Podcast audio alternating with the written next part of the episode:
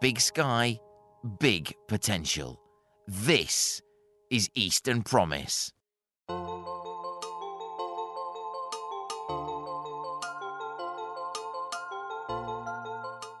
There can be no doubt that the history of computers and computing is intertwined, like the wires and cables under our desks, with the history of the East of England. And nowhere is that more true than in Cambridge. The pioneering and classic video games of the 80s were not only created here in Cambridge, they still are, with companies like Frontier and Jagex. ARM, based at nearby Babraham, are the name in superconductors.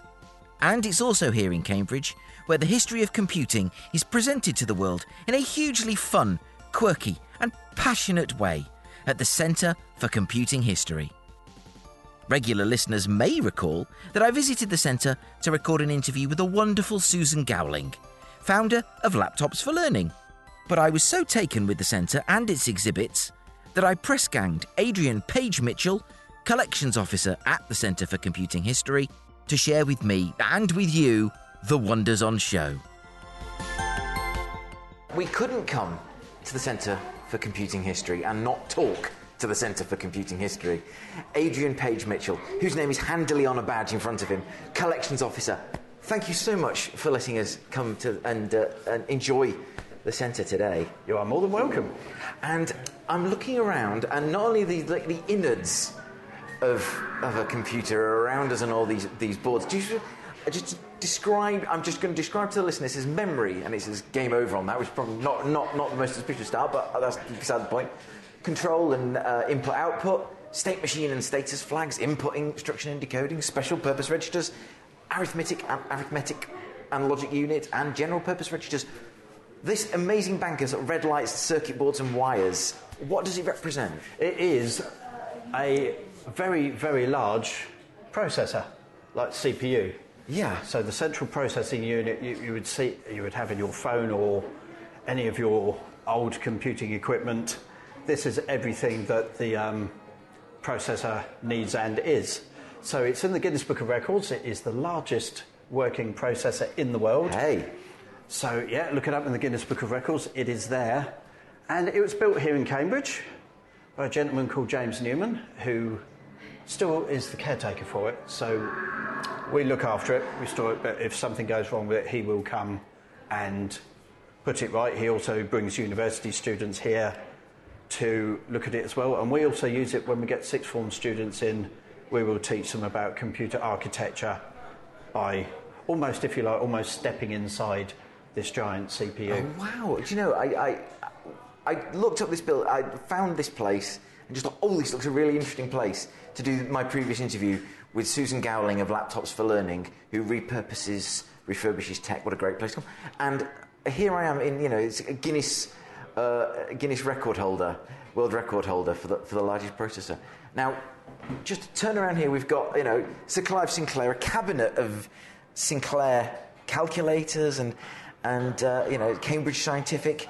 Um, Yes, would you wanna absolutely. Just talk us through some of these, perhaps? Yes, so um, up at the top here, we've got things that we people not, might not know Sinclair used to build. Which so we've got his multimeter Hey. And a little radio amplifier below it. Um, actually, the case is designed by his brother, I believe, Ian Sinclair. Then we've got uh, no end of his calculators within here, and it's all down to a whole load of things you might not think he would have done, like um, a car, a car clock. Right. And um, we've got some of his special calculators here, so the sovereign ones, and even one dates from 1977, which was the Jubilee one, Oh, my goodness. Jubilee edition with the crown on it there. It certainly has. And yes, we've got some incredibly rare survivals here. So we've got, for instance, in there, we've got the Sporting Life betting calculator, which is the only one we've ever seen. But he was such a pioneer. I mean, we've got these early calculators here. We've got a calculator wristwatch. Yes, Um, I saw that when I was in, uh, just a minute ago, and how, how fascinating. Um, to, to, so early, he seemed like a man who was sort of completely ahead of his time, Oh, and technology absolutely. wasn't quite ready for him. In so many ways. I mean, see in the main gallery, we've got his car up on top of Oh, wow. one of the units, and um, of course ridiculed back in the day because it was so small and it had to have a big flag on the back so it didn't get hit by a bus or something. And um, of course, now what we've got. Uh, exactly what he was talking about at the time. He was talking about you park your car outside Cambridge, and you would get one of these little cars into Cambridge on special lanes, and all the rest. And of course, at the time, he got laughed at. But now, what have we got? We've got park and rides, and we have got electric vehicles going down cycle lanes. Yeah, it, it, it is incredible. And I actually sit, used to see on my way to work in, in Diss in Norfolk, from Attleborough in also in Norfolk, there was, I think it was one of the lo- uh, sort of high school students, was going in in a C5. And I pass him most mornings. And so, you know, there's, obviously there's, there's a lot of people still really fascinated with what, what this chap did. Absolutely. I mean, we've got a video where he's talking about the biggest thing that the country needs. This is somewhere like 1987, somewhere like that, I think it was. It's the biggest thing the country needs is a rail route from London all the way up into up to Edinburgh. And of course, he's talking about the HSR Yeah. long, long before it's um, even a thing. Yeah. Yeah. And of course, he said if we don't start building it now, we'll never be able to afford it. And of course, what's it do? It stops at Leeds. Yes. Now, doesn't it? And now the Run out money. HS2 seems to be running, you know, there's, the, the, in this week there's all sorts of news about that running into the uh, metaphorical buffers. Yeah, and, and- and, behind me, do you know, I never, there's, I, I was, there's a case of the sort of personal computers that were around just before um, my time, very, almost, you know, in, in a kind of 70s, am I right in saying?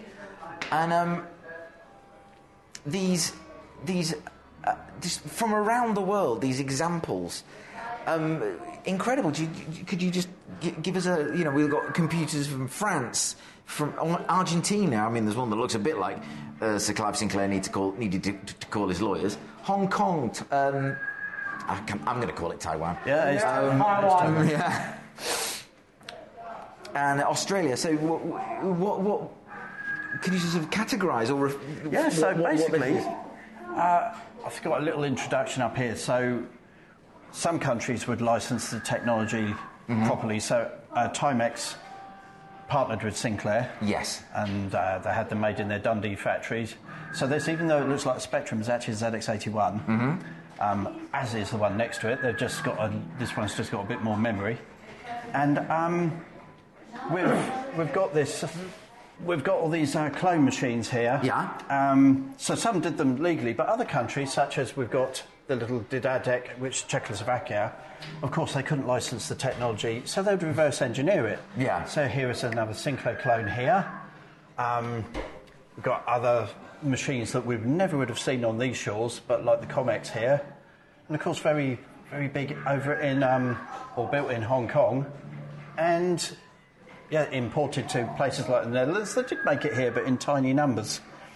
And then um, you've got other, so we've got the Radio Shack machines here, and of course they were taken over to France as the Alice.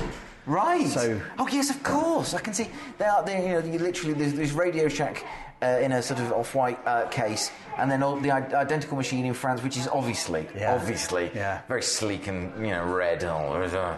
Um, excellent. And, and you know, you see, you, we've got this this Thomson machine again that's uh, from France uh, with with the tape deck incorporated, and that's where you know I remember I didn't never had one, but friends of mine having Amstrads with the tape tape drive at the end. Um, fascinating stuff. Absolutely, and we've got some of the more of the Spectrum machines down here. So hmm. these were by Czerweny over in Argentina. Yeah. So basically, they would take the Portuguese Sinclair, which was also Timex, and then it was taken over to their factory where they would rebuild it, put it in a new case, and quite often improved. So we've got the like the little TK80X, looks exactly like a Spectrum, but just much taller. Yeah. Because they gave it extra room to breathe. They put a joystick port in it. Right, uh, very important. So it was actually an improvement on the original design, and that would have been these would machines would have been people's very first experiences of computers in their countries. Ret- very nice retro arcade over there, which was which was giving a very nice um, soundtrack uh, to my last interview. Uh, Yeah. and because that, that's big business now. Because you've got, I mean, in, I don't know if you've got one in Cambridge, but in Norwich, There's a there's a big retro arcade bar. There is in the um, castle in the, quarter. ca- in the castle Yeah. quarter, absolutely. So, have you? Did you guys have anything to do with that, or? We've been to visit them, yes. so you know we do leaflet shares and that kind of thing. But yeah, one day we had to we had to take a trip there specifically for that. Um, Yeah. Because you, So- do, you do retro gaming events, don't We you? do, Yeah, we do them here, yes. Um, but it's just really great to get hold of so many arcade machines that they had there.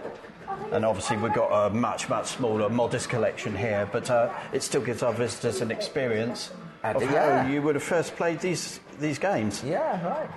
So, Um, what, what, what, what can we, uh, we, we, we talk through next? Because it's, it is, it's, uh, you could lose yourself in. It's fascinating. It's Yes, so why don't we come through to our education room? the 80s classroom. It says above the 80s door. classroom, yes. So through here, first of all, we've got a display up the back there. Yeah. Which Ah. has got uh, basically a little timeline of education machines through Mm-hmm. the years. So we start all the way back in 1978 with our Research Oh Machines goodness. 380Z, which is running one of the education Wowzers. programs from um, uh, Northamptonshire, I think. Ooh. Because obviously, some of, some counties took research machines, some took Acorn machines, and of course, this is a very, very big part of the museum Mm-hmm. story is Acorn. So, along here, we have got some of our BBC micros. Yes. We've got little programming guides. You can actually start right at the beginning of Oh, Wow, coding. We've got, these little have, coding. got there's how to how to, to do code to go coding on the BBC Micro. My goodness. I mean, I'm pretty sure my, my, my father-in-law slash engineer has got this uh, BBC Micro graphics and sound book on his shelf at home. But I, I mean, I'm of the vintage that remembers the RM Nimbus machine Absolutely. at school. Yes. Not everyone had a laptop. You, you had to sort of go, go to the actual computer room, and uh, and it's two to two to a, uh, an RM Nimbus. Absolutely. I mean, they were colossally expensive. Yeah. Um, they're based on, loosely on PC architecture. So um, you start off with the um, the normal Nimbus there, and then we've got like a 186 machine here. Yeah. One eight six. Yes. And then um, these ones we've actually still got connected to the servers. Oh yes. So if we actually reset it, we can go back Oh to my its goodness main menu me! here. I, I'm a teenager again. And yes, they're, they're coming. They're coming off of the actual server. So we just. Wow. We, at the moment, we think these are the only two publicly accessible Nimbuses linked to a server still in existence. Really? So yes, so Wow. we can it, every day is a school day. We can learn it up, load it up, and then yes, we can go I'm, into I'm here. sorry. I'm, I'm, I'm going. I'm back to my school days now. Danetre School in Daventry. And we can load Granny's- Granny's garden oh, my on there. goodness me! Typical of these old monitors, they do not half get an Granny's awful lot of garden. static on the machines there. Normally, as well, we have got file stores up here so that the um, BBC micros are connected to an Ethernet Mm-hmm. Um, system. So all these eight BBCs that we normally have in here are linked together through this network. Mm-hmm. Um, unfortunately, at the moment, the hard drive has decided it doesn't want to work. They do that, don't they? They from time do, to time. yes. I mean, I'm, I'm noticed that there's a display about the ARM processor, which is obviously, Yeah. uh, you know, a huge name to do with Cambridge, and I know that uh, Dr. Mark. I'm going to say a quick shout out to Dr. Mark Eastwood from ARM, who is one of our regular listeners and often contributes on LinkedIn uh, to, to, to the uh, my my burbling my burblings in text on social media. But uh, Yes, and of course, we in the early days of the museum, we have Arm to thank for helping to get the building into a habitable condition. So, um, But you know, not just Cambridge, we've got a lot to be thankful for them as well. But yes, we've got our, of course, our big Acorn collection. And we do Yeah. have an awful lot of BBC micros. We have, tend to have them doing different things, like this one is normally uh, running its art program. Because the brilliant thing with the um, BBC micros was how completely expandable they were. So you would put new ROM chips in them to get them to yes, do all kinds of things. And um, I think I might have just switched that off. Ah, that's why. So let's turn the pointer on. And then we go. And now we've got the art program. oh my So we word! can actually come and load. And we're looking at, uh, uh, you know, w- w- what kind of this is um, AMX Super Art we're looking at now, which is file edit goodies, and there's a, a I don't want to be unkind, but a basic art program that, that ma- many of us remember from our youth. Yeah. Um, what kind of vintage is, is, is this? So the BBC Micro was 1981. right, yeah. and um, it was in schools until about 1985. Uh, there was the wonderful program where the because obviously it's called the BBC, the same company, obviously for younger viewers that produces your EastEnders. It says British Broadcasting Corporation in full on the uh, on there. So Acorn won the competition to produce the machine, and then the BBC produced a whole load of TV programs where they would basically teach the country to code. Right. And all these programs were produced, Micro Live, I believe they were called, famous presenters. Um, they would show you how to code your computer and get, your, get the most from it. The big problem was the BBC Micro was very, very expensive. so £399 in like 1981 is about Yeah. 1500 in today's money. Jeez. So people could not afford them. Um, so people were buying the Commodore 64 and the Spectrum for home, different basic languages, of course. Yeah. So they didn't get that many of these into people's homes, but very, very widespread through schools. I mean, I used them at, at uh, school. And that's it, up until 1985, and then they actually, to the surprise of a great many people, they um, produced the BBC Micro. Right. Because things like the PC were still very, very expensive in 1985, but they yes, won I recall. And then, yes, they, they came up with things like the Domesday Project. So I remember when I was a young lad at school, Ah, the D- BBC Domesday Yes. System. Yes. we went all the way round. Um, Newmarket was my town. Right. So we had to say how many churches were there, what shops were in the town, um, try and find some um, information on the population and all the rest of it. Of course, um, Newmarket was a big horse racing town, or still is a big horse racing town. Yeah. And the only thing that I can see on this disc, because they come on these big laser discs, big 12 Yes, inch there, laser there is a huge. It's about the size of a. If you imagine a, a CD, but the size of a, a, a 33. Yeah. A 33 inch record. For those who can't see Um, this. So if we hopefully type in Newmarket in here, For the it's kind going of to go off, look on the disc for everything to do with Newmarket. Oh, yes, there's this LV ROM player. Uh, tex- towns in southwest Suffolk. And These items have been found. I think that's all it's going to find, which is a bit. I can never find out because my one photograph is still on here of a very angry looking jockey. Um, I'm took sure this is a story. attached. Yeah, I, I took a photo of him and he took great, great exception to it. But here we go. It's um, Newmarket's population 6,000 16,235 in 1981, 34 stud farms. Tells you all about the, the town. It really does. You've And, got- Um, it's absolutely amazing. Um, now, let's see if my picture comes up. It might do. Oh, no, we've just got a. We've got a Landsat. Yes. Oh well. But But yeah, you can basically. This is a great snapshot of time, and of it course, um, certainly is. I mean, it's it's what, what, a, what a wonderful thing to do. I mean, I hope we we we'd still have that impulse to do something like that today. But it, it, it just seems like somebody sort of went, "This is a good idea for the you know for the public good. Let's get on with it." And how incredible! Yeah, but it says there 9,000 schools and 1 million people participated in the project. Whoa. Big problem was that the system cost £5,150 in 1986, Which, the yeah. price of a car. Um, so the uptake, especially in schools, was. It could have been better. Yeah, I mean, this, this, this in many ways, as, as to come back to the, the history of advertising trust, and I, I, I mention it because it's, it's, it's an issue that they're having with what digital obsolescence, this LV-ROM system, and they have to sort of, like you, keep um, being able to access all these assets because they never know when someone's going to bring in something that they're going to want to recover on something like an LV-ROM. Um, Yes, I mean, a few years ago, the museum reversed engineered this system, and um, incredible. we were able to basically get all the information off, um, rebuild it, and if you go onto the Computing Histories website, you can actually use the system in like an emulated form. Hmm. So that was our main motivation for. And yet, even, even closer view of the map of, of, So of there we go. Newmarket and the racecourses.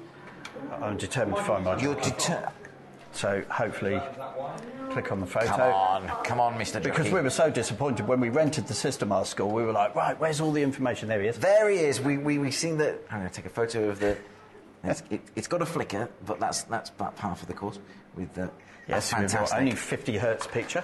So, of course. what's the? I see Tommy Flowers on this on this board of pioneers in computing, which which a name anyone has any dealings with BT.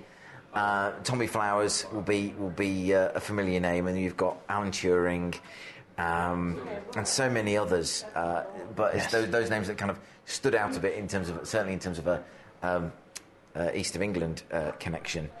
But um, where where did the idea of the Centre for Computing History come from? It originally came out of one man's collection. So uh, basically, over in Haverhill in 2007, there was a gentleman by the name of Jason Fitzpatrick who basically had the, as he admits, more disposable income than he knew what to do with, and he just was buying computer parts, and then he filled a warehouse up, and he filled another warehouse up, Yeah. and then um, he had all these wonderful machines sitting there, but not telling a story. So, uh, board of trustees was formed and decided to bring the museum to Cambridge, where he was. We can start telling. Mainly, we go for the social angle, so how they've changed people's lives. Yes, over yes, the of years. course. So we do touch on Tommy Flowers and um, Alan Turing and people of his ilk, uh, Charles Babbage. Yes. Um, so they're the beginning of the story, but there, you know, there's other other museums that will do that yeah, of course. early history better better than us, shall we say? But we are currently doing a very important project. So you mentioned the likes of um, Turing and Tommy Flowers. Have you heard of David Caminer and Mary Coombs? I, I feel like I should have done, but my ignorance is going to have to display itself, I'm afraid. Yes. So here in Cambridge, if we can go down Absolutely. into the main gallery. Leave our education room behind. This is this, by the way, is where we get school children in. They come in, they do a bit of coding with the school. They'll get a tour around the museum. Very, very important part of what we do is the education side. Of course, of course. So um, then they'll do a bit of computer architecture. If they're smaller, we'll get them to identify computer objects, that kind of activity. And uh, that's what our education team over there right now. They're working on something new, Excellent. as they always are. Fantastic. If we come out into our main gallery, you can see up on the ceiling, these are our, Ah, our yes. computer pioneers. There are photographs all across the ceiling. Everyone will. Uh, Bill Gates immediately. Steve Jobs, uh, Steve Wozniak, also recognisable mainly because he keeps popping up on the Big Bang Theory. Indeed. Um, so we have Turing himself. And, And um, Turing, absolutely. What- Wow. What, we've actually got here, this is our Oh, we're going project for the Heritage Lottery Fund. Yes. Talk to me about that. Okay, so basically in Cambridge we had a computer called EDSAC. Right. Came online in 1949. Hey. And EDSAC was partly funded by the Lyons Tea Company. You're kidding. Because the Lyons Tea Company, uh, those of you who don't know, I think about the only thing left now is the Lyons made ice cream. Yes. Um, but basically, they were getting swamped by paperwork. So you can see on our display in front of us, we've got a room in an old chapel where there's about 100 ladies at work being watched by these very stern gentlemen. They do look very stern. Some of them are doing the mathematics on their comptometers here, some are receiving the orders, some are placing orders for ingredients, and then some are doing the payroll. Yes. So they thought to themselves, wouldn't it be great if we had one of these newfangled computers Yeah. to basically cut out the errors that are going on with this human computer? Indeed. Computers well programmed cannot make a mistake. Our brains can. Yes. So they gave Cambridge University about £3,000 Yeah. to finish EDSAC off and prove its concept. And then they took the design, and by 1951 they had enhanced it and built what you see on the wall here, the Leo 1. And and it looks like, uh, you know, I, I wouldn't be surprised if that if you'd have told me that was Cape Canaveral in you know at the moon, moon about the time of the moon launch, I would have completely bought that. But it's not. It's Lyons Electronic Office, Lyons- Leo. yes, and it says, and indeed it does say Leo on there. Yes. Amazing. So we've got the Leo 1 team here. So uh, we've got John Pinkerton, and then we've got uh, Ernest Lenaerts, and of course we have David Caminer. All these great engineers, and who else we got here? Some of the people, I mean, Gene Cox was another one. And we've got a name, but we don't know what it stands for, and that so often happens in computing ah. industry where some of their names are lost because we've got a very important lady on the banner behind us here. Mary Coombs. So this is Mary Coombs. And she actually wrote the first ever commercial operations software. So the payroll, the ordering system. Um, her program even made the ice cream vans that went around the council estates so they used less petrol but sold more ice cream. Really? And Incre- yes, so she's the first female commercial programmer. And um, she stayed with ICL way, way into, I believe, the And- 1970s. And that is incredible because these days you get people turning up on the telly, selling, you know, flogging this app and that app for, you know, commercial, Absolutely. commercial accounting and operations, payroll, and and here, you know, here we've got a, a pull-up banner of the people who, who kicked it all off, of, the, of the woman who kicked it all off. But what makes Leo so important is what you're looking at there is the world's first business computer. Yes. Now, what's brilliant about Leo 1, going back to our Leo here, is that a lot of the other companies, massive companies in the country at the time, like Ford Motor Company, Yeah. Dunlop Tyres, they're looking at Leo 1 and they're going, crikey, that could do our accounts a lot quicker than we can. Yeah. So they started to buy time on Leo 1. Okay. So they would come in, they would do their work on there, and that actually led to um, the people at Leo thinking to themselves, why don't we start producing these computers and then we can sell them to these big companies? Yeah. So the Leo 2 came along and not an awful lot smaller than the um, Leo, but I can't remember, I think it was. I think it was still Valve technology, the Leo 2. And they sold about 14 of them. They went into the massive companies. And then these massive companies were becoming more and more efficient, making more and more money. Yeah. So then they streamlined the design and they come up with the Leo 3. Oh my goodness So me. the Leo 3 went into places like the post office to do pension payments, benefit payments, that kind My of thing. God. And they only turned off the last Leo 3 in 1982. as recently as that. Yes. The team had come to Cambridge, taken the EDSAC design, and Run with it. and ran with it. Absolutely. and, and Yeah. how many iterations of Leo were there after that? So, yeah, uh, uh, Leo's 1, 2, and 3. Right. But so there's about 14 Leo 2s and it's something like 26 or something It- it- uh, Leo 3s. What? It's almost like a different way of life entirely, isn't it? Absolutely. You, you just think, well, why don't you, you know, in, in these days when everyone's got one on their desk, you just think, buying time on a computer. Yeah, But, absolutely. I mean, of course, we, you know, in the, we go back to days where the, you know, the, with the moon, the moon landings, if you went to NASA and asked to see, see the computer, you'd be introduced to a human being. Absolutely. As, you know, Yes. um, so bring me the computer. You'd have, they'd have brought you a person. Yeah. So Ka- Kathleen Johnson was Exactly, NASA's computer. hidden figures, yeah. Um, he said, plugging the movie. this is already blowing my mind, but uh, you know, let's let's let's uh, Yes, so we can go into our room here, which actually has all four generations of the computer you can see before you here. So Right. we've got one piece from EDSAC 2. So they built the original EDSAC in 1949. Mm-hmm. It became immediately overworked because basically the whole university was using it. So Cambridge University decided, let's build a bigger computer, but let's make it five times more powerful. But that meant having these huge valves that you'd normally see in like amplifiers and things, had to be five times larger. Yeah. So this is one of its arithmetic units. This is pretty much all that survives out in the wild. We think Cambridge University have got more of it, but um, Yeah. in their Cough it up, in the Cambridge Maths Lab, exactly. Yeah. Um, you can see Sydney Barton putting one of the chassis into one of the units.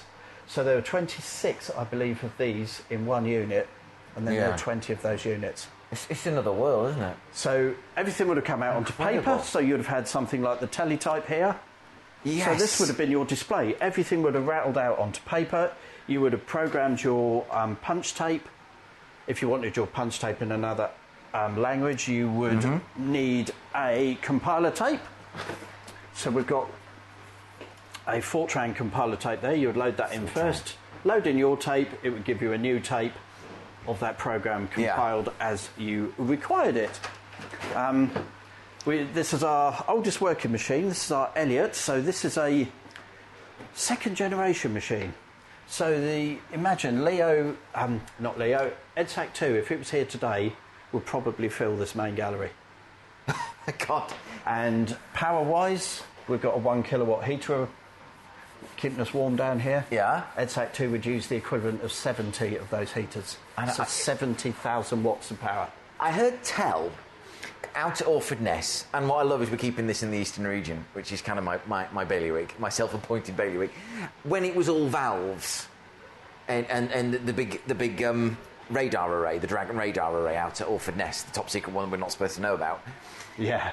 uh, uh, that became B- a BBC facility, and they didn't need any heaters because the tech kept them warm. And when it went to digital, it's like, oh my god, it's freezing in here now, because all of a sudden the valves had gone. They'd switched to digi- you know more, more digital uh, digital system, and suddenly that, that source of heat had been taken from them.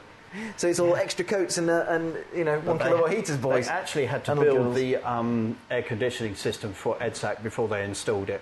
right. Um, and it had a big silver chimney on the outside of the building, and someone actually told us that uh, the years it worked, which was 58 to 72, it actually cracked every single brick on the outside of the building with the amount of heat Really? that it got out, out of the system.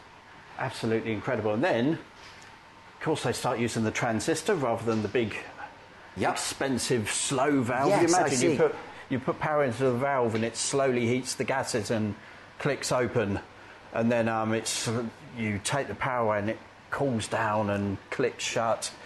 Imagine how much slower that is than even the transistor that's a switch, switches on and off. You've just explained to me how valves work, and I don't know why I never knew that, but I didn't. And you've just It's explained that to me. simplified way of saying how they work. I know, but yeah. it worked for me. So thank you for that. you that's you know, like I say, every day is a school day. And so, so, uh, you of know, course, the computers go from these huge room-filling machines down to this giant cabinet here. I mean, this still weighs about half a ton. It's- this yeah, is our Ferranti- Ferranti, Ferranti, Argus yeah. 100, and this is one of its boards with just four transistors. Now imagine your phone's chip now has got billions of transistors in that tiny, tiny little. that, um, that, that is that you know, you, you, it, it's about they're about the size of if you imagine it's slightly thicker than a the very smallest. I won't say watch battery, but you, you know the ones lithium cells. Yeah. and you know four of them on this on, on, a, on a board that you know you don't you don't see boards that size in, in desktop computers anymore. They're much smaller than that imagine now. that's way, way bigger than your phone. In, indeed, Just that one card. That's that's about that's about mini iPad size. So yes, so the rest of this on here is basically the circuit or the instruction for those transistors. Yeah. And there's about 150 in here of those boards. You can just see them all in there. Incredible. I can, And- I can. Yes, and it was built for one purpose. So you, if you were in the market for a computer, you would have to tell Ferranti, what do you want this computer to do? Hmm. And this was mixing a chemical called paraquat or a weed killer. Yeah, this is IC, an IC, ICI uh, in the ICI Pilkington Paraquat factory. Yes. And it stopped. The factory had had an accident in 57. And this came on online, I believe, or they started bringing it online in 63 and it was finished in 65. But this is the very first computer to ever have a factory built around it. Yes, So that's the importance of this very Oh, machine here. built round Yes, it. so the factory was designed around this computer design. I mean, that's that, that's incredible to say. You know, I want, I, I have to tell the people building. It's like telling Dell, uh, I want this to do Yeah. my books, or I want this to uh, to design this, that, and the other. I want this to do uh, virtual reality. And I say, yes, of course, we'll send you that. I mean, you do, you can get that, I suppose, to an extent, but not. You know, it's it's usually not like this because listeners, listeners, in the comfort of your own home, this is it's it's basically it's it's it's slightly tall. It's taller than a kitchen worktop. It's, it's like a kitchen unit, if you can imagine, with metal cabinets and a worktop with sort of all, all you know, old-fashioned knobs and switches. But you just said the 19, late 1950s. I'd have said it was later than that. But you're the I mean, I, I, it just looks that way. 1963. Yeah. Um, and also, also this year, the first episode of Doctor Who's broadcast. I know that. Um, But the amazing wow. thing about these computers is that, okay, this would have cost half a million pounds. Really. Um, the equivalent of half a million Yeah. pounds in today's money, but it was in use for 20 years. Indeed. So 65 to 85, then it was eventually they replaced it with an IBM because it just worked. It, It mixed just the went- chemicals out exactly. It got the the program was able to mix the chemicals safely. They're all piped in. Yeah. Instead of having someone heave a vat of sulfuric acid or whatever, I don't know what is in paraquat, but it's very, very explosive. Um, so there was chemicals going into the floor, gases all about the place, and of course an accident was inevitable, which happened. This, the, the idea of these early machines is they made industry safe. That's that was their main purpose. And one of these, only in recent memory, was taken out of use. Uh, the last one was in a nuclear power station. Yeah, you, you want that, you know. It was in charge of its water cooling system right Yeah. up until they Yeah, decommissioned the plant. Because they didn't Oh replace it with God. anything new because this just worked. If something goes wrong with computer A in this side, you've got computer B here to just yeah. instantly click over and take over what it's doing. But it's like the pace of change kind of has outstripped that. And Absolutely. I, I, I know that, I'm sure that's a good thing in many ways, but but it, but in others uh, maybe not because we've uh, there's that kind of robustness uh, is kind of almost has been. Might have to rediscover that because you know we're just having a, a, a conversation with Susan Gallen this afternoon about refurbishing tech, but she was very clear that progress is a good thing and that needs to continue. And speaking of continuing, let's let's let's yes, look on 'cause I'm- so what else we've got here? We've got uh, a remain of a third generation machine. So we've got a mechanical calculator here. And this mechanical calculator is just full, if you can look down the end there, of thousands of gears and cogs. I, I- can confirm, listener, Now- it is full of thousands of gears. And if you take Oh, the weight I'm of not, it. I'm, that's yeah. It looks like the kind of thing that when I was very very young was on the uh, the door of a bu- of the bus when you got on, and then you'd have to do all the, the rotors and yes, then it's a very similar ticket. machine. Very similar machine. Um, so if we quickly put a number in using these levers that are called registers, this is where the computing term comes from. Yeah, And I put in 356,535, and I'm now going to multiply that by 1,024. So I'm going to turn the handle four times. you, you have indeed on this on this sort of like light We've got our brown four. machine. Now, like a computer would nowadays, it will now use more of its circuits, or in this thing's case, more of its wheels. So I'm going to move Yeah. to the tens. I've now got 24. I don't need anything in the hundreds, but I do need a 1,000. So 1,024 times by 356,535 is 365,091,840. I can confirm that the dials do indeed say that. Wow, and it's it's it's incredible because it. It, uh, in many ways, it shouldn't shock us because this is this is where all today's tech has, co- has, has come from. But it is it, it, it is surprising to see something a that's that primitive but work relatively quickly. I mean, not Yeah. you know these days you, you, you can ask you can ask your, your smart speaker to do it for you. It's incredible. It really is. I'm It kind really of lost is. for words, which is not a good look for a, a podcaster. The Nippon Calculator Company were one of over in Japan.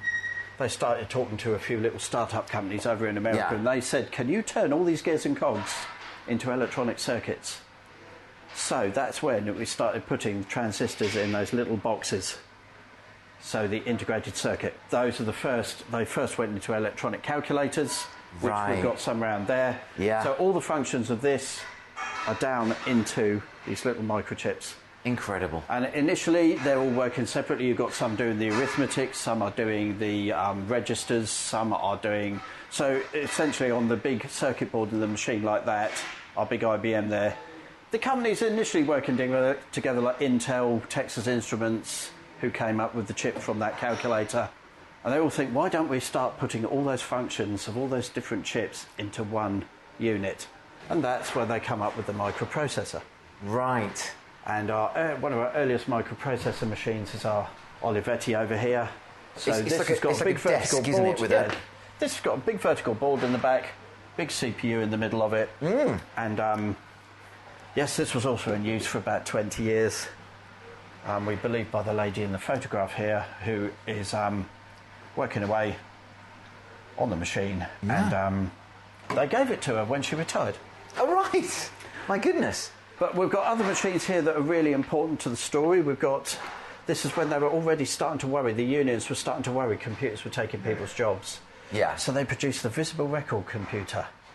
Now, what this basically does is Yes. it produces visible record of, Indeed, as it does. um, but it's got this mechanic, this uh, electrical strip. So this is the first time you start seeing like um, credit card strip. Yeah, you, what you, So that stores it electronically. Yeah, and but then- a person can still get it out of the drawer to work on it. So the So- idea was that it would actually keep some human work. Yes. Absolutely no need for it at all. It's no. It's no. I can, I can see why you you you, you do that, but you just think, but why? Yeah, and, absolutely. And, and it's and what we're looking at is a, is a sort of a, a, a- again another desk-sized machine, uh, very industrial looking. That's not quite A4, is it? No.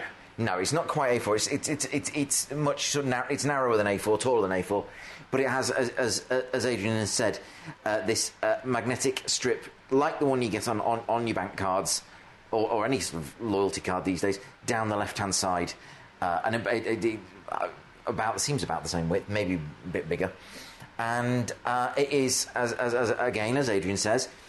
Uh, the, the typed bookkeeping or whatever it is, um, description, plant item expense.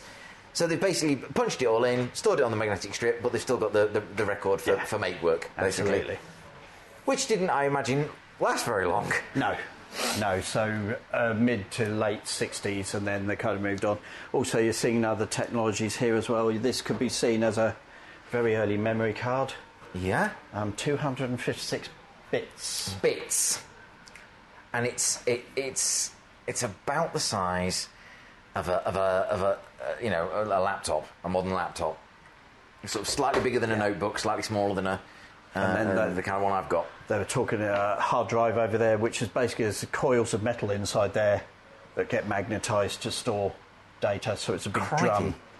And uh, yes, well, we're talking about um, how data was stored as well. So we've got here a roll of paper tape.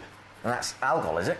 So this one is oh, this is in Elliott's own language. This one, so this would load in a game called or tic tac toe or noughts and crosses, and you can see on the tape there it's just loads of punched holes. It is So loads of punched holes. Where there is a one, where there's a hole is a one, where there's no hole is a zero. and there you got your binary, yeah? That's your binary. Now, if you wanted one music track on your music player in paper tape form, you would need about 12 and a half kilometres for a four and a half. Jeez. Do you know, I knew you were going to say something long, but it wasn't 12 and a half 12 kilometres. and a half kilometres, yeah. And of course, if we move on to our next room, this is where all these companies are having to work together, so the computers are getting smaller. For the computers to get smaller, what you store the data on has to get smaller. Yeah. So, So we here we see- to magnetic tape, Magnetic tape. and uh, it's about 100 metres Yeah. for your MP3 Yeah. track. So it's you go. awful lot smaller than your very unworthy. Um, Westinghouse tape. Automation. And there's a name. yes, And so we've got these big dis- these big digital um, reels of tape on top of this, which is, you know, I think will be slightly These- more these familiar are, to these people are not reels age. of tape. These are actually. Are they not? Ah, These I, I actually corrected. what you can see inside there is a big magnetic disc. Oh. See that in there? Right.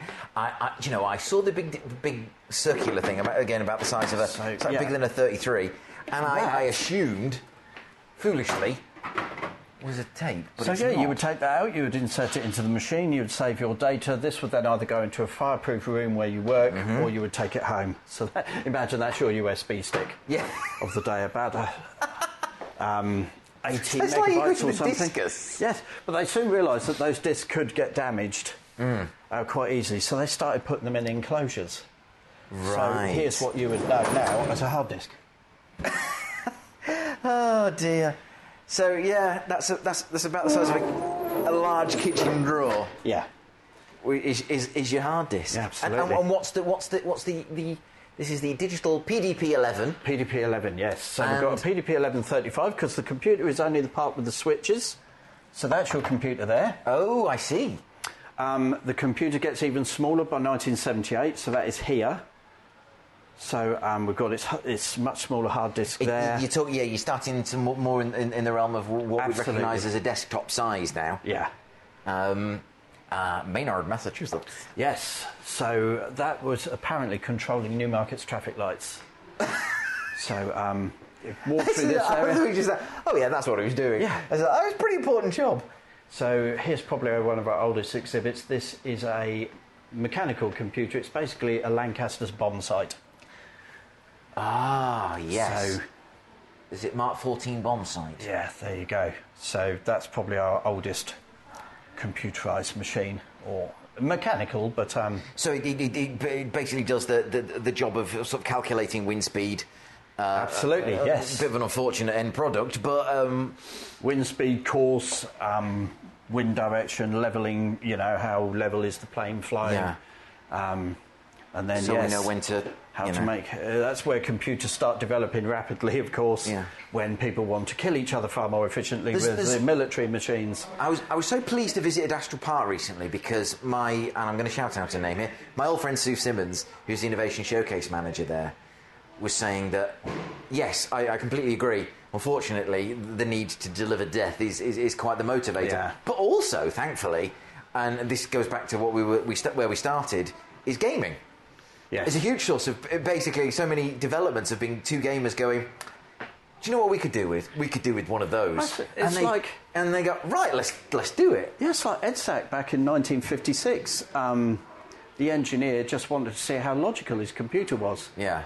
So he writes OXO for the EDSAC just to see how more logical his computer is than uh, the human brain. And of course, what does he find out? Yeah. That we can make mistakes, a well programmed computer cannot. Yes. So that's it- the, that's a lot trick, of this is is technicians who were bored or they wanted they wanted to push their machine in different ways. We've got one programs for our PDP 11 there Yeah. that people wrote for their kids when they came into the office just to keep them quiet. And we have, we've got some of them on these machines. It's a real Oh, who amongst us haven't hasn't downloaded an app just to keep the Absolutely. kids quiet? And then it's that's how it starts. Absolutely. That's how it starts. Can you tell me? I'm, I'm intrigued because it's, you've got this exhibit here with Bakerloo Line, Central GDP Yes. Computer (GC) uh, at the London Underground, recently acquired by the. Because you just think you actually de- this is dealing with some pretty serious stuff. Yeah. So um, the London Underground contacted us uh, midway through the pandemic, so we couldn't do an awful lot about it. Um, but then they we got back in contact, and they basically said we need to find a home for at least one of our old computers that control the London Underground. So we were like, right, we're there. So we went down to visit them, and we found three of these machines, and they were called Mummy Bear, Daddy Bear, and Baby Bear. Of course they were. Um, so, Mummy Bear and Daddy Bear control more lines. So this is the Bakerloo line. so it's only one line. So this is Baby Bear. This is Baby Bear. Um, it was installed in 1985, I believe. Wow. And wonderful story about this was, was the gentleman they bought it online in 1985, and then they retired it Yeah, that sounds about right. in 2021. So oh this Oh my God. ran Twen- from I- 85 to 2021. I was getting flippant there, and you, you, you, you quite correctly pulled me up and, and to a dead stop, much Now, like the drones. They have evolved, so they're, they're essentially the same machine, but the tape drive here you can see has got bits of paper put in it. This was decommissioned, I believe they said in uh, 2009, I think. So they decommissioned the tape drive and then they just went over to, they installed these um, backup discs. Yeah. Um, So again, that, that's I mean what you've just pulled out there. Again, for the listener, there's there's there's, there's four of the bays, although confusingly numbered zero to three. Um, is, is kind of what I mean. I know I've I'm, I'm perhaps unusual in that in my portrait home I've got a RAID server, and um, that's what I back the podcast onto. Uh, and there's like insertable hard drive units Yes. for, for, for backing up. But what we've got is basically uh, three file, three things the size of filing cabinet, uh, a four drawer filing cabinet.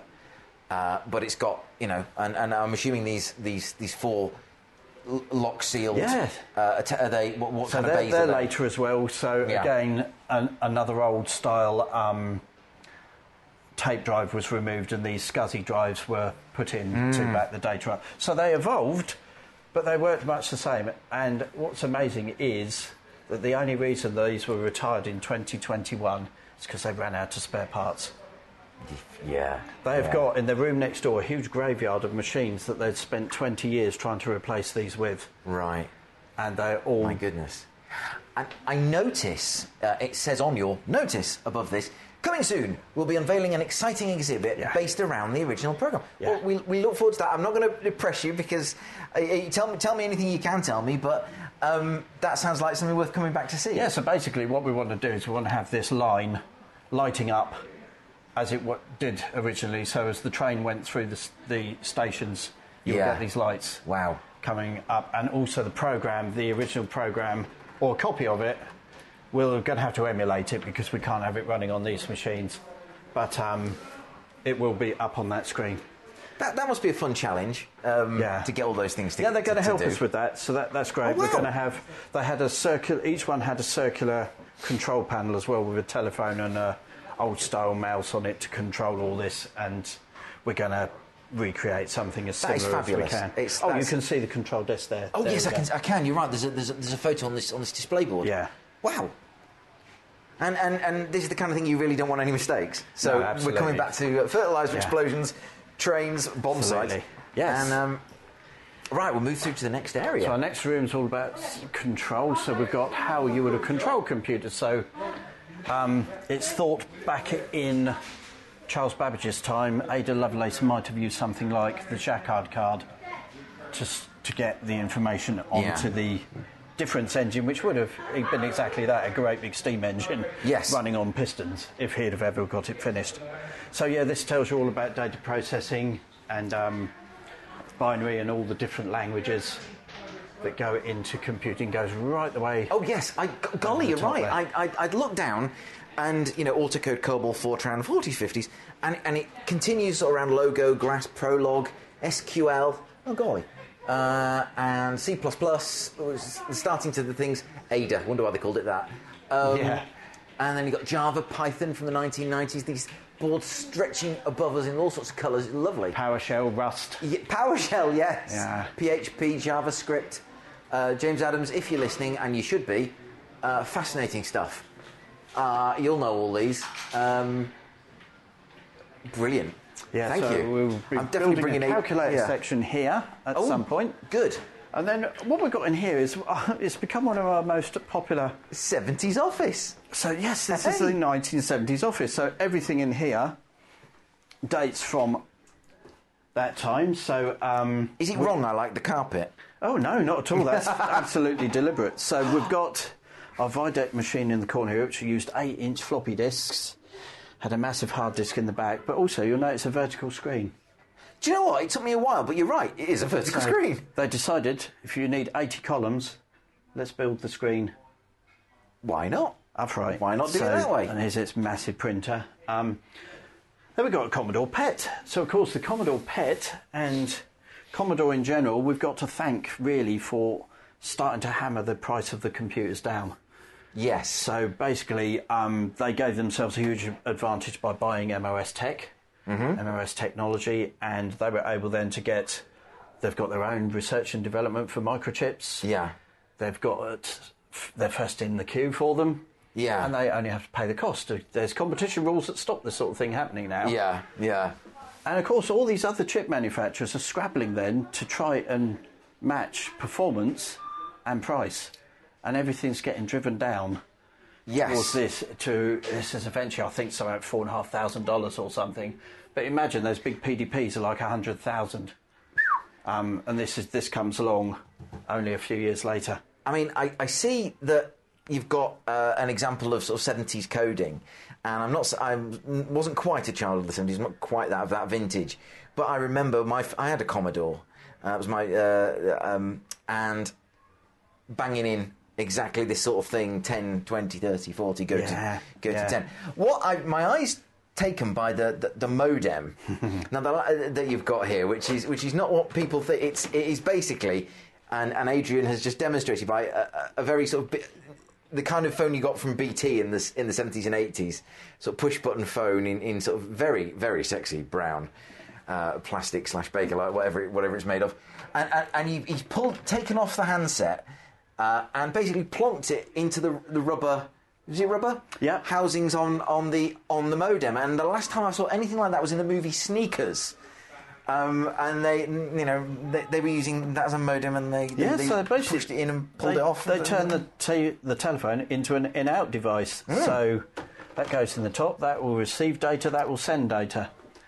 And um, of course, if you've got any crackles on the line, you could be in. Yeah. Yeah, it literally played ones and zeros down the phone line. Of course. I mean, uh, you- again, you, most, most of us will probably remember the early days of. Um, uh, of the internet, where you, you dialed in, you know, you on, Absolutely. on, all- on a Yeah, constant constant broadband. Um, whoops, I got my wires caught there, uh, as opposed to crossed. Um, uh, you know, you, you, you had to sit there and wait for the tones to, to, to connect. But uh, Absolutely. dot matrix. There you go. Absolutely, yes. So the great big dot matrix printers, like you see over there by the Vydec, and incredibly noisy things. Um, we've got an HP one that's deafening um, out in the main gallery. That's huge. And there's a tiny. I, I, my eye is immediately taken by this tiny Commodore calculator simply Yeah. because my dad had one, and he'd do his bookkeeping with it. Absolutely. Fantastic. So yes, we've got a few mates of calculator in here. Um, Melcor, which is a name that probably won't mean very much to people until you look it up. I'll let people. But there's that. yeah, but there's you know there's, there's the, those names kind of sort of get first to get distilled and then when technology changes to go out and in and out and in. And uh, so Yeah, so it's where your PC gets a little bit more personal. So this is when it gets on your desk. You're still very, very rich if you've got one of these in your home. indeed, So this you've is got, an IBM. you've got the it? IBM. This is normally running Windows 1, but it's developed a problem with its uh, monitor. Windows. Do you know I only really sort of know Windows from three point something or other. Yes, so But- being IBM, you didn't really use a mouse, you would have used the grey keys to navigate. Hmm. Incredibly awkward. Um, and it's really only my, um, Apple coming along, you know, with these.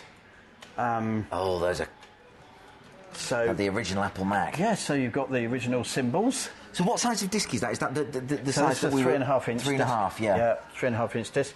And of course, yeah, data's getting smaller all the time. So we're we're down to the five and a quarter inch disc, then the Yep. three and a half inch. So even though that's uh, two thirds the size of the Yeah. uh, five and a quarter, it's got three times as much data on it. Indeed. I mean, I've still got a floppy drive in a box because on the on the you never know basis. Yes, uh, behind you here you've got the Altair, which is of course where Microsoft started. So Microsoft Right. ran, uh, wrote the basic for this machine. Otherwise, you'd be hitting these switches.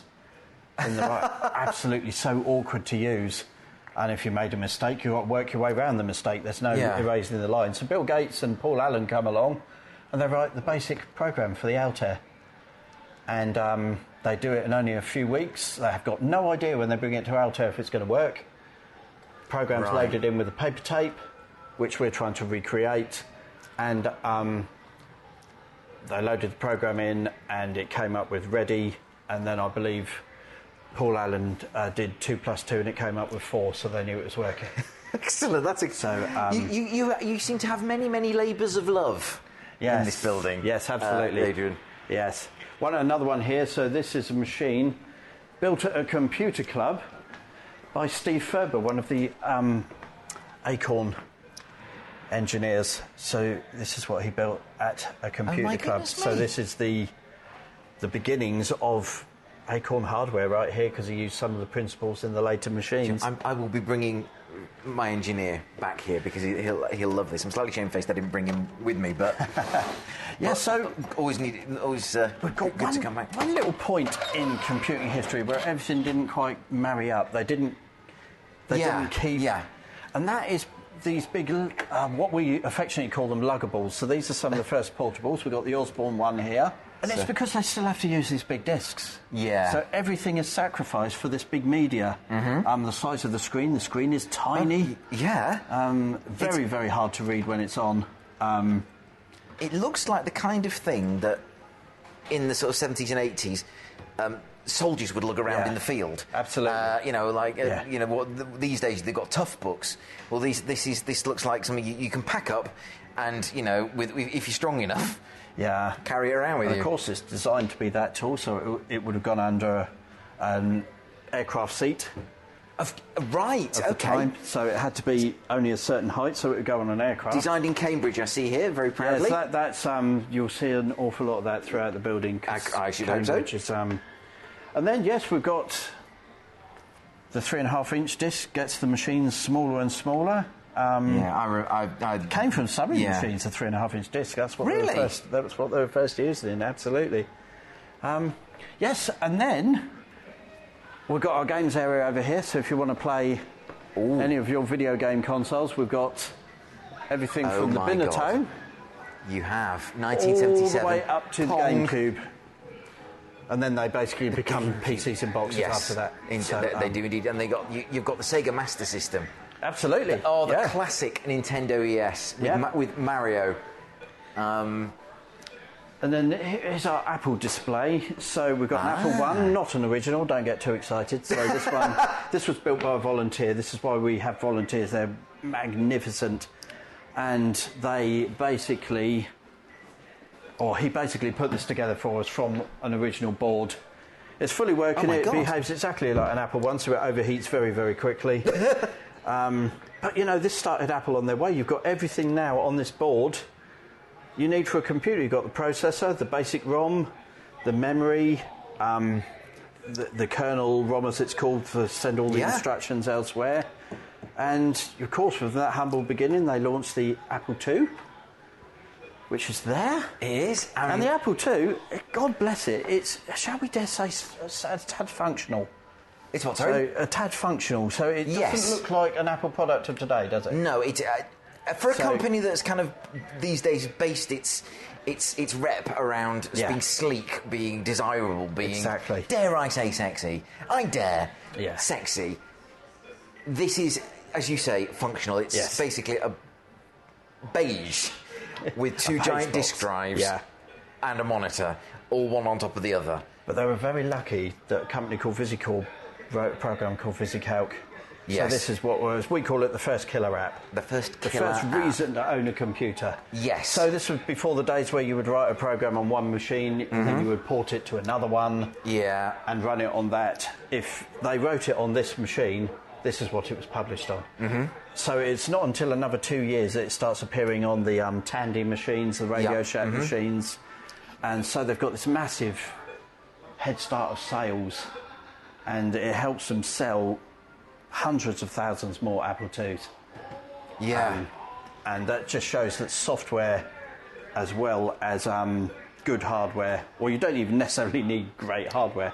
Um, if you've got really, really great software, you are going to be yeah. a winner. So then we've got our newly workings. One of our guys have got our Apple III working. Apple III. Or as we like to describe it, the Apple two and a half. It, it, it's not a great advance in terms of. I mean, they've, they've integra- integrated the disk drive now, but it's not a great advance in terms of aesthetics. To be fair, This is our latest machines. That were, I went and got this myself. I actually got this into a Ford Fiesta. Uh, as, the, as the owner of a Ford Fiesta, I can only salute you. Yes, so I couldn't see out my rearview mirror on the way home. I shouldn't possibly announce that. But yeah, so this is a what you would, I suppose you'd call it now. It's a terminal server, but the processor, everything, the computer is here.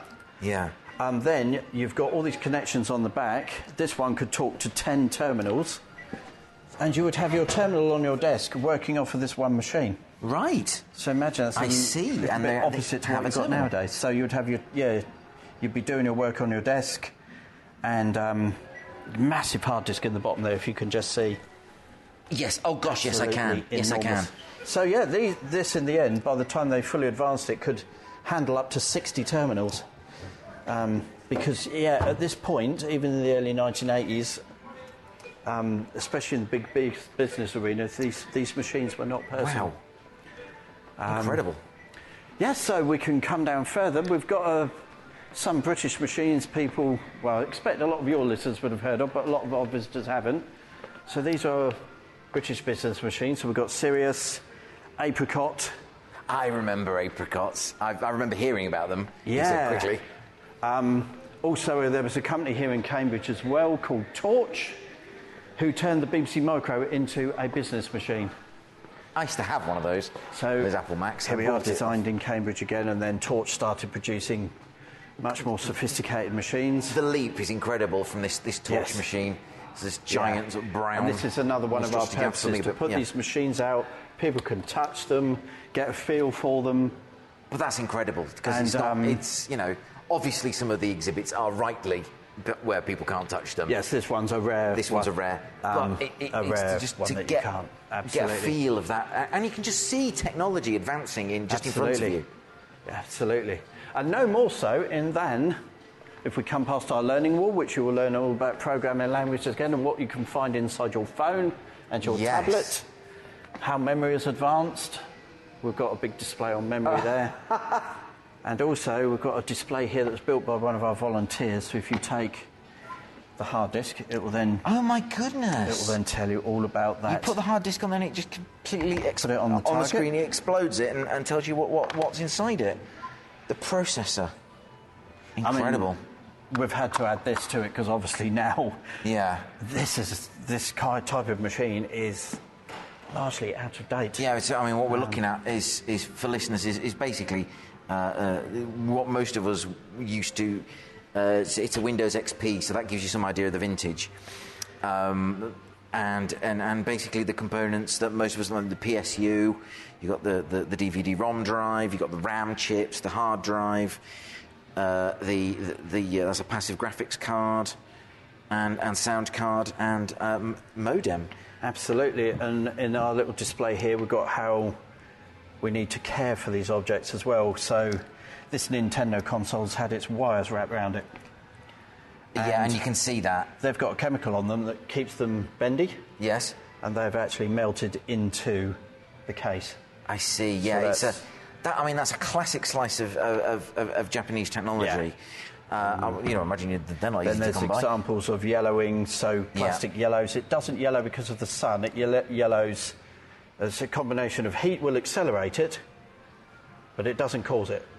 Right. So plastic is decaying all the time. It's off gassing, it's letting off a gas.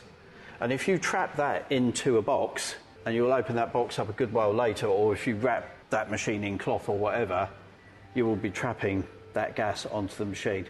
And that is largely what causes the discoloration. Also, you can see this polystyrene here where the cables have eat, literally eaten into So- the polystyrene. As someone with uh, a certain amount of plastic on, on sort of displaying cabinets at home, um, I'll not say what it is. Um, it's not Lego, honest. Um, is it, are you saying that it's not possible to stop yellowing? No, you can slow it down. So Right. our collection room is kept cool, um, and that's one way of slowing it down. But yeah, plastic decay. There is nothing you can do about it. If you've ever picked up something and the plastic's split or something, it's because basically Yeah. it is going brittle with age. Right. Okay, I owe my wife an apology now. I will let her open the curtains. Yes. So um, Uh, you, you have a line of champagne bottles I here. do, yes. So basically, when ARM were wrestled away from Acorn, when Acorn were rapidly going downhill in 1998, um, the, uh, the first ARM chip, or the first example of it, had been an accelerator chip for the original BBC. Yeah. So they built it into a size unit, and it was to ex- make the earlier Acorn machines more powerful. Yeah. But what they totally accidentally realised they'd done, if you know the story of ARM, there's, they had created a chip that used almost no power, that Right. produced almost no heat. Yeah. But because it was a reduced instruction set computer or RISC machine, it could do more but with less instructions. Right. So therefore, it wouldn't use as much power, it wouldn't use as much heat, and that became the ARM chip, the advanced RISC machine. And what they did is that every time they launched a new chip, they would launch it with a bottle of champagne. And, and it says here that uh, Sophie Wilson co designed the original ARM processor, wrote on each champagne bottle, and I can see that indeed she has. Yes. And, and, and again, this is 25 years of ARM, a visual history. More than What- that now. Um, well, at the yeah. time, it was 25 Yeah. years of ARM when this was put up in. Um, we do need Uh, to at the end of Q, this, Q3 Um, 2015. But yeah. I mean, it's still a, still a, still a fascinating Absolutely. of, of- Absolutely. of history. I mean, it says on here as well that 98% of mobile phones use an ARM chip. Not now. Others have got the share of the market. Clawed their way in. Well, basically, Apple Apple have got the Apple ARM, which is okay. It's basically still an ARM chip, but they've they've modified it enough to make it their own. I mean, when these days you've got um, you've got people in Russia Yes. breaking open Oh, whatever they can yeah. find to grab Absolutely. microprocessors. It's uh, it's interesting.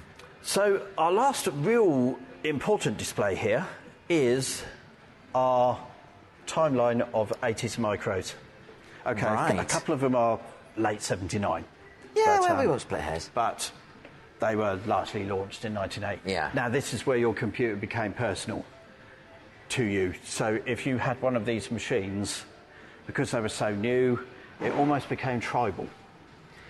Yes. So if you Yeah. owned like the little ZX81 here, and then your friend might have owned an Acorn Atom, Yeah. these rivalries started coming out. Ooh. It became like the playground wars, they were called. Yes. Have you got Sinclair or have you got? Um, Yeah, have you And it- got a yeah, Commodore or have exactly. you got uh, um, Dragon, the only Welsh computer down there? And then, of Ooh. course, later on, Amstrad joined the party. But this is where they really became personal. This is when they arrived in your home.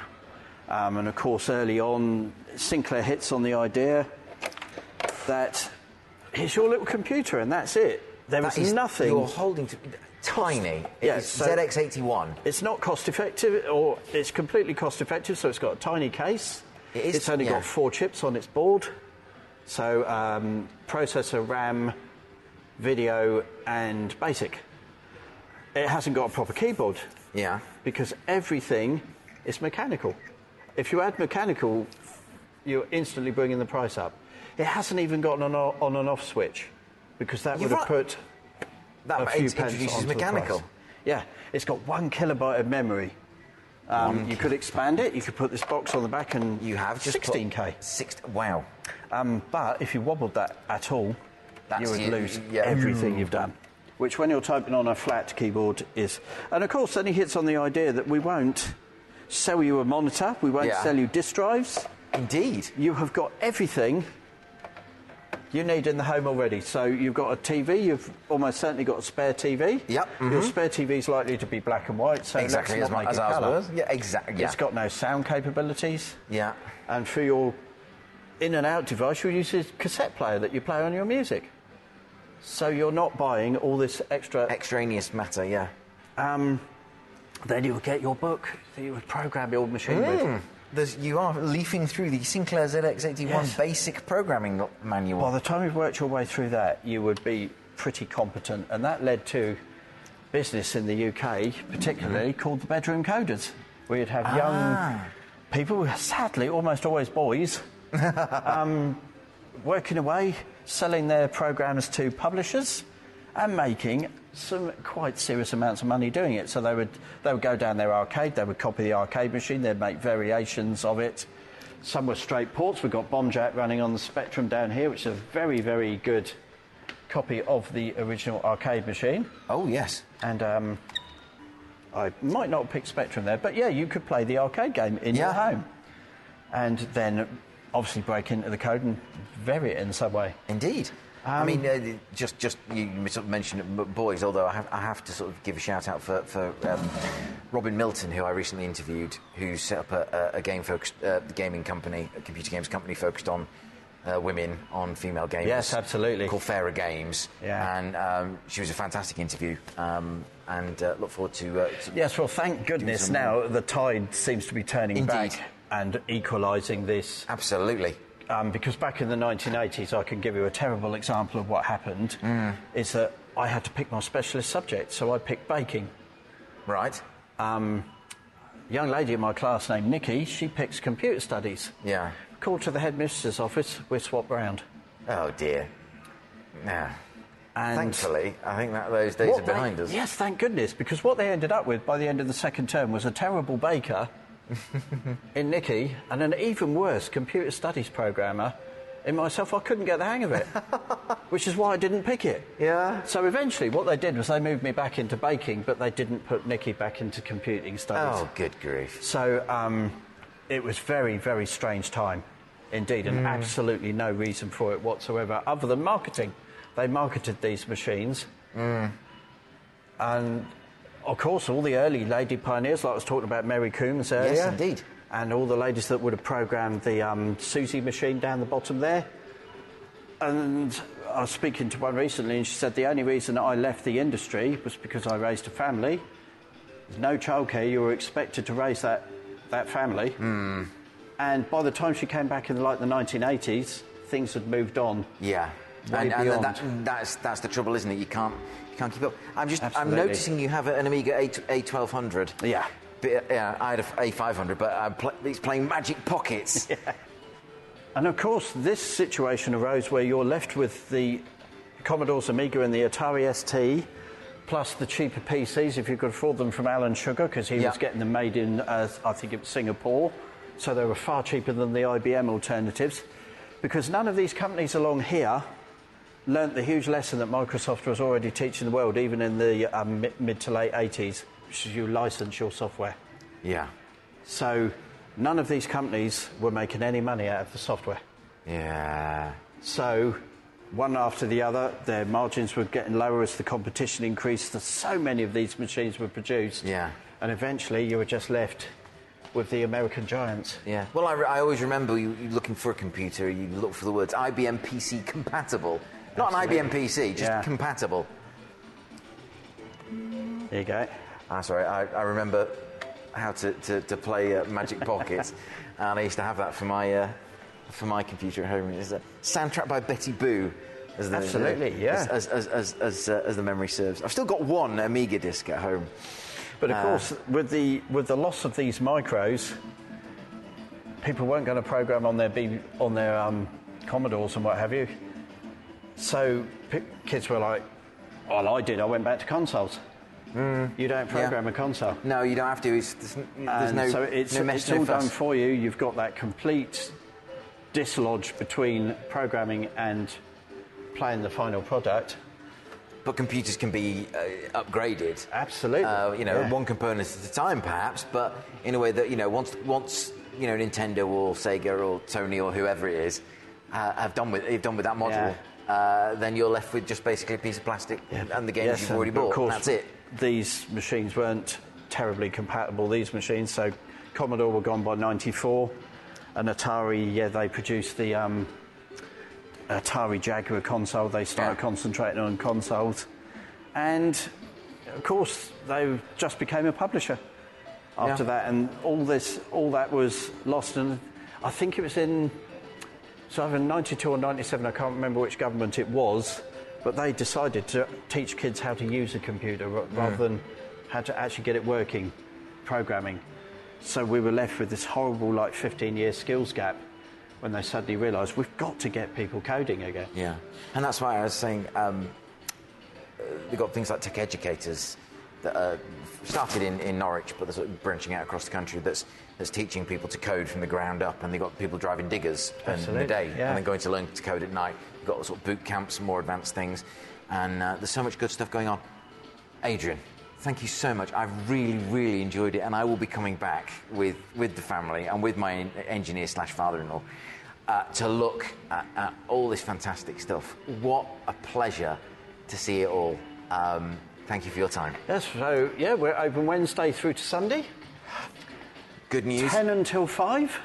So yeah, anyone locally or further afield, yes, do come down and see Please, us. please do come. Centre of Computing History.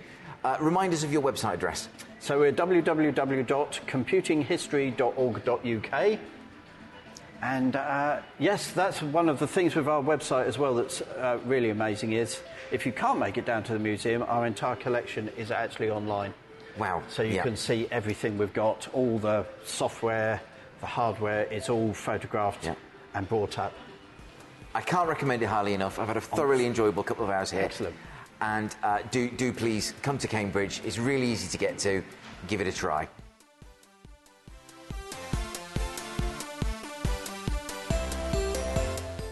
I've been back to the Centre for Computing History since this was recorded, and I urge you to visit.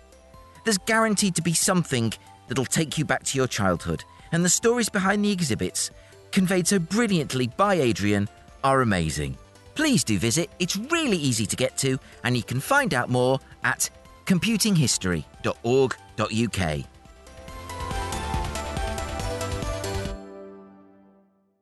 Eastern Promise is a Priors Croft production for the Eastern Promise East Anglia Community Interest Company.